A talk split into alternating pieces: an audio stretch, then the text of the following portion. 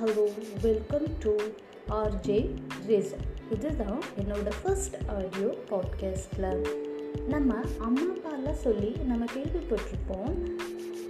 ஒருத்தரை வந்து அவங்களோட உருவத்தை பார்த்து எடை போடக்கூடாது அப்படின்னு சொல்லுவோம். ஏன்னா இப்போது நிறைய பேர் நிறைய பேர் வந்து ஒருத்தங்களை பார்ப்பாங்க அவங்க வந்து அவங்களோட அவுட்டர் அப்பியரன்ஸ் அதை பார்த்தே வந்து இவங்க இவ்வளோ தான் அப்படின்னு சொல்லி எடை போட்டிருப்பாங்க இல்லையா?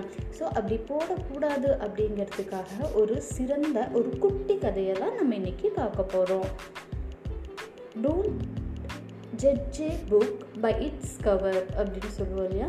அதுதான்.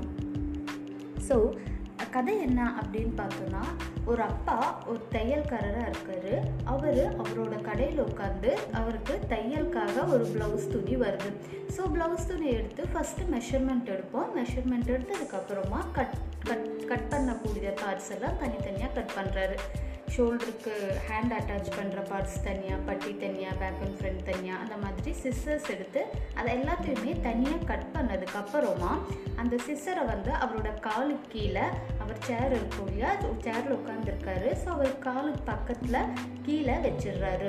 அதுக்கப்புறமா என்ன பண்ணணும்னா தை ஸ்டிச் பண்ணணும். ஸோ ஸ்டிச்சிங் எல்லாம் முடிச்சதுக்கப்புறமா ஃபைனலாக ஹெம்மிங் கொடுப்போம். கையுக்கும் அந்த நெக் பார்ட்ஸ்க்கும் அப்போது அது கொடுக்கறதுக்காக ஊசி எடுக்கிறாரு. ஊசி எடுத்துட்டு அதில் நூல் கோத்ததுக்கு அப்புறமா அதை வந்து அவர் தலையில் ஒரு கேப் போட்டிருக்காரு. அந்த கே தொப்பியை எடுத்து அதில் அந்த ஊசியை மாட்டி மறுபடியும் அவர் அவரோட தலையில் குத்தாத மாதிரி மாட்டி மறுபடியும் அந்த தொப்பியை தலையிலேயே மாட்டிக்கிறாரு. இதை எல்லாத்தையுமே இவரோட பையன் ஒரு இடத்துல உட்காந்து கவனிச்சிட்டு இருக்கான். அப்போது இவரோட பையன் வந்து தலையில் மாட்டிட்டு அதுக்கப்புறமா அவர் வந்து தெக் ஹெம்மிங் கொடுக்கறதுக்குண்டான அந்த ப்ளவுஸ் துணியை எடுக்கிறாரு. இதை எல்லாத்தையுமே அவனோட பையன் கவனிச்சிட்ருக்கான் கவனிச்சிட்டு இருக்கக்கூடிய அந்த பையன் கேட்குறான் அப்பா சிஸ்டர் வந்து பார்க்கறக்கு ரொம்ப அழகாகவும் ரொம்ப பெருசாகவும் அது வந்து ரொம்ப விலை உயர்ந்தது கூட. அதை வந்து நீங்கள் கட் பண்ணிவிட்டு இப்படி அசால்ட்டாக காலுக்கீட்டில் வைக்கிறீங்க. ஆனால் அதுவே ஊசி ரொம்ப மெலிசானது ரொம்ப சின்னது விலையும் ரொம்ப மலிவு. அதை போய் நீங்கள் இவ்வளோ பத்திரப்படுத்தி எடுத்து தலையில் உங்கள் துப்பியில் குத்தி தலையில் வந்து அதை விற்கிறீங்க ஏன் அப்படின்னு கேட்குறான் அதுக்கு அப்பா வந்து சொல்கிறாங்க ஏன் நீ சொல்கிறது கரெக்டு தான் இது வந்து விலை உயர்ந்தது தான் சிஸ்ஸர் பட் அதோட வேலை என்ன? கட் பண்ணுறது ஸோ நல்லா இருக்கக்கூடிய ஒரு துணியை கட் பண்ணி ரெண்டாக பிரிக்கிறது தான் அதோடைய வேலை.